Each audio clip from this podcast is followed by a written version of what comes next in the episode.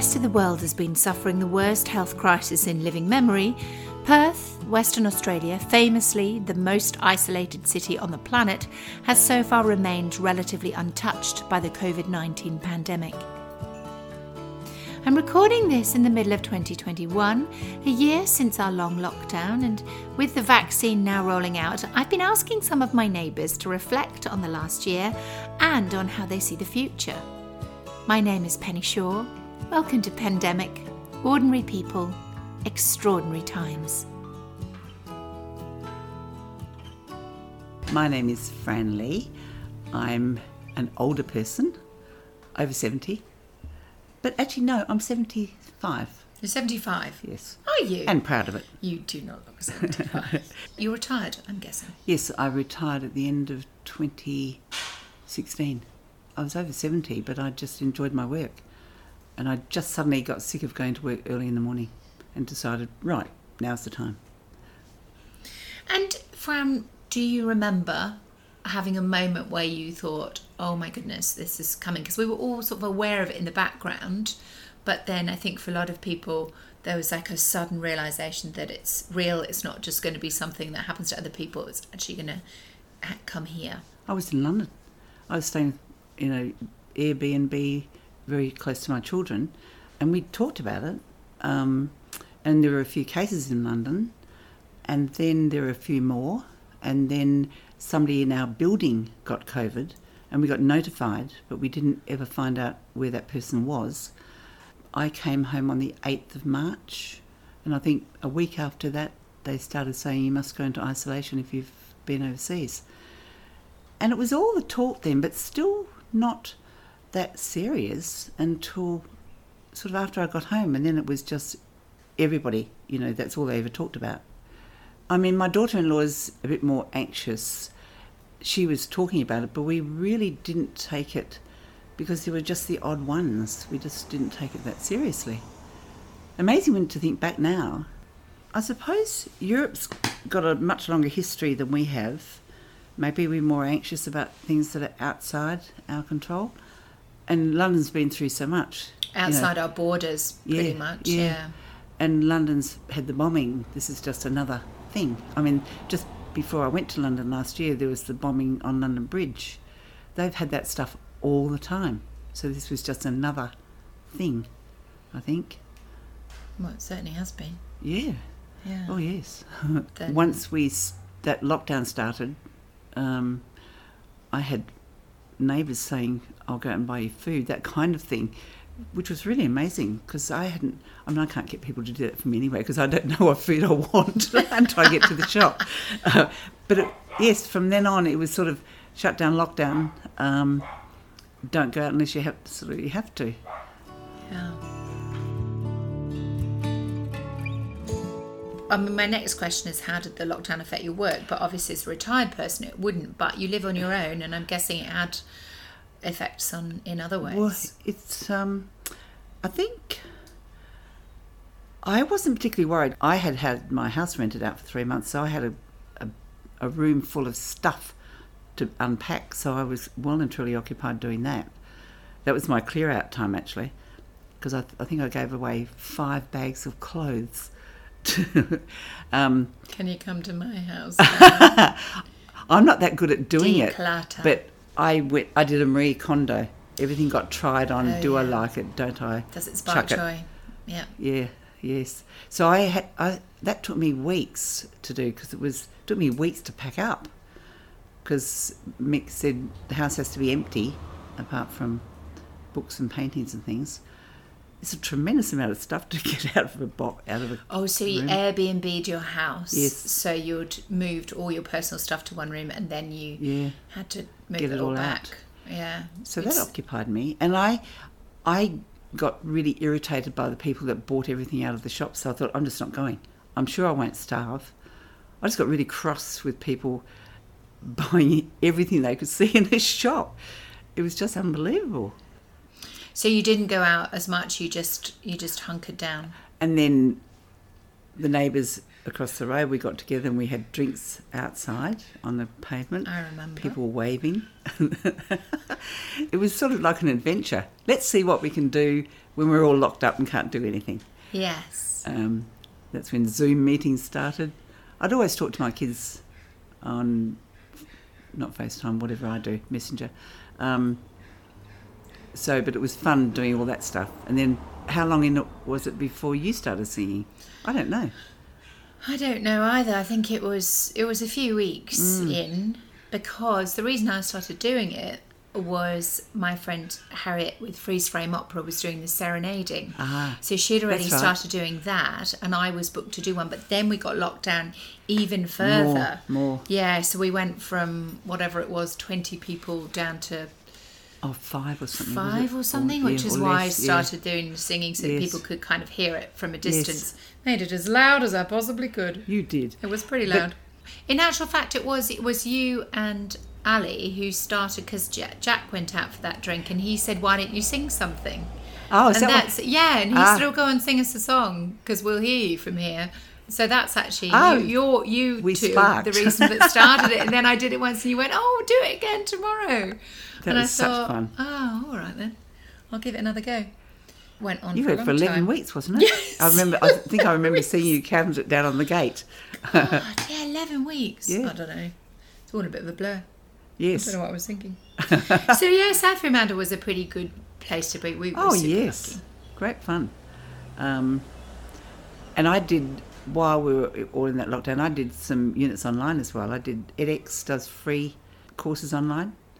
So I did the economics unit and I did a um, justice unit and a, what else did I do? I did four. That was really good fun. I really enjoyed that. And it was something I Oh. hadn't even looked at before.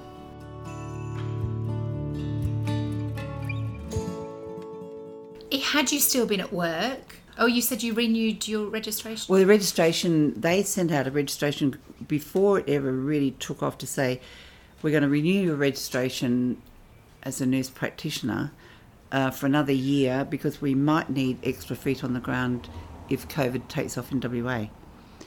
But it actually never did. I don't know what they would have offered me, but it would have been maybe there's phone things that could be done. They didn't explicitly say what there was to do. They just said, would you be willing to come and help if we need it?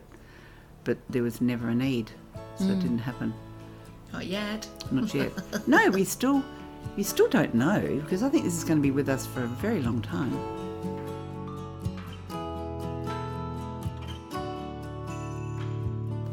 Where would your family? What's your sort of family Ah. history? Where would you lot have been, or your great grandparents or Oh. grandparents, in the last pandemic? And did you ever hear anything about it? I never heard anything about it, but I was thinking about it today. My mother was born in 1914, so she would have been four, and my dad was only born that year.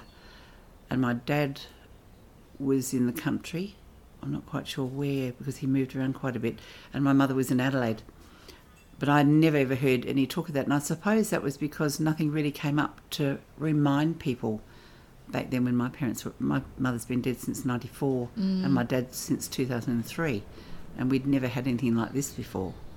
The Spanish flu killed 20 million. Yeah, it's a lot of people, isn't it? And did you know it's only called Spanish because they were the only ones that owned up to it? Yes. Yeah, it didn't Amazing. originate in Spain. No. It is. It's extraordinary to think that that many people, million. Died, 20 million, one in 20 people at the time Yes. died of Spanish flu. Of And yet we've all, I guess we knew it happened, but perhaps it, it's just paled after the, the wars, maybe. Yes, those people were absolutely shell shocked after the war. Yes. I'm doing a bit of um, help with the uh, museum at Fremantle Hospital because we got all of our old stuff there. We've got some pictures of nurses that looked after patients when the flu epidemic was on. Well, there was a ship that left from Esperance to go off to the First World War, but by the time it got to South Africa, the war was over. So they refueled.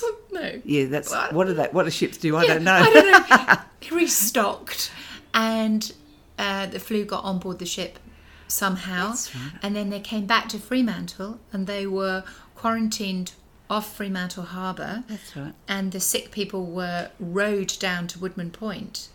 A fair few of them died. Like I would imagine because there was really nothing to treat them with. I think it was before antibiotics, before anything really.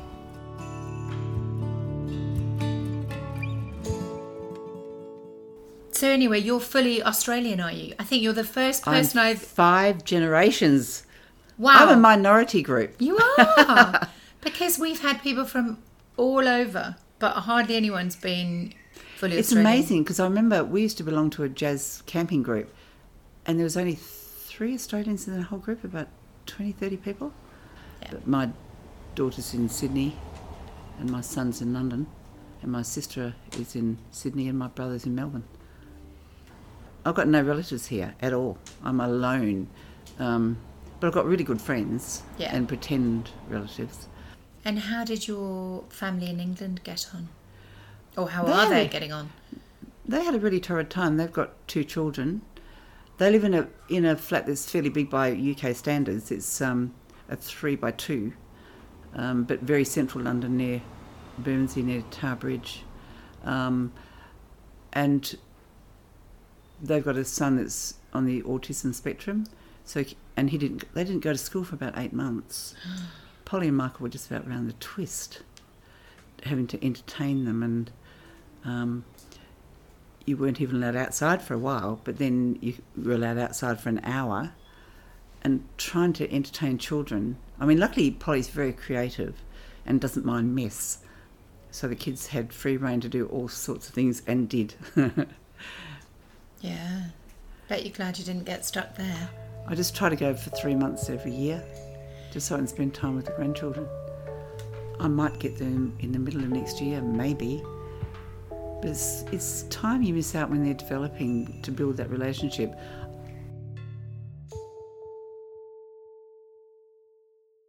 So, do you see any silver linings? Always, always. I'm glass half full. There was always good stuff that my study, catching up with friends, be, talking on Zoom. I suppose keeping a closer eye on friends and watching out for friends, not spending so much money. I've seen so much of WA. I drove up to Carnarvon, I drove to the Wheat Belt. I'd never been to the Wheat Belt before. That was amazing. And I used to live in Carnarvon, so that was fabulous going up there again. I've been down to Albany, and then I had went with friends to go to through Yalgoo and Cue, and I've never been there before, and I just loved it. That whole thing, I would never have gone. I would have been in the UK or Sydney, had we not had lockdown. So that was fun, really good fun. I love that idea of going to Sydney and Melbourne and those places and seeing stuff, but to see your own state. And I remember somebody in one of the places that we stayed in, Merredin or somewhere like that, saying they're just so chuffed at the people who've come out, but they're also resentful that these people spend their money overseas. They don't ever think to spend it here. My next ambition is to drive across to Nullarbor next year. I just love the driving and I love the mm. wide expanse. Well, there's a lot of that. Yeah. And I'm so excited, I can't wait.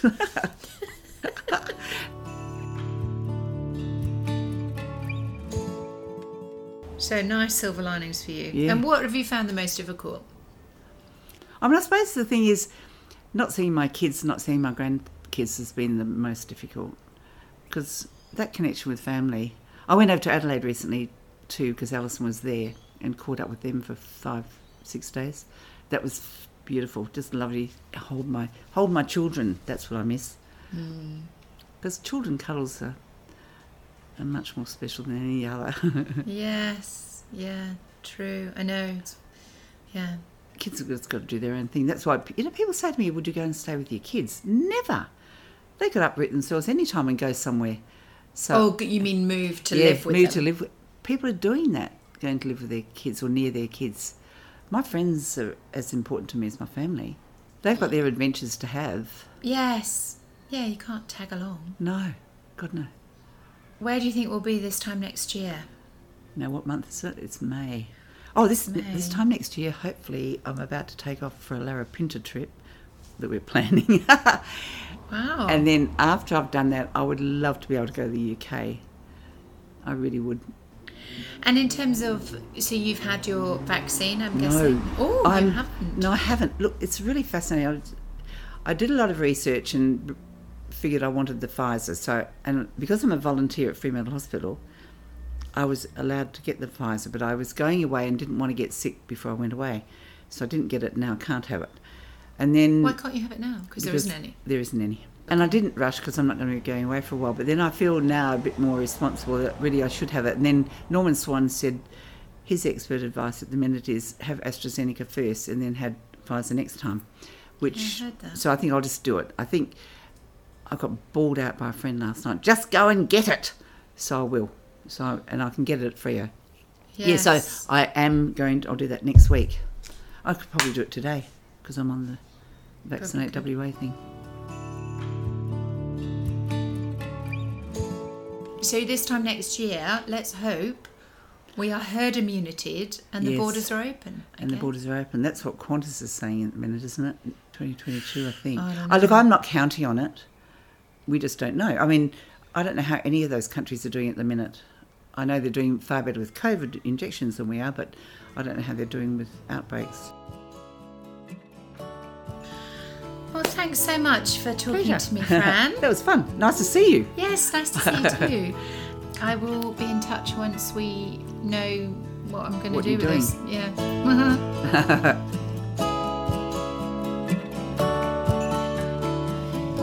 Thank you for listening to Pandemic, produced and presented by me, Penny Shaw. Original music by Finn Pearson and supported by the City of Fremantle. If you'd like to hear more from me, then check my website, daisyproductions.com.au, follow me on social media, forward slash Divalicious Penny. This is a neighbour to neighbour initiative.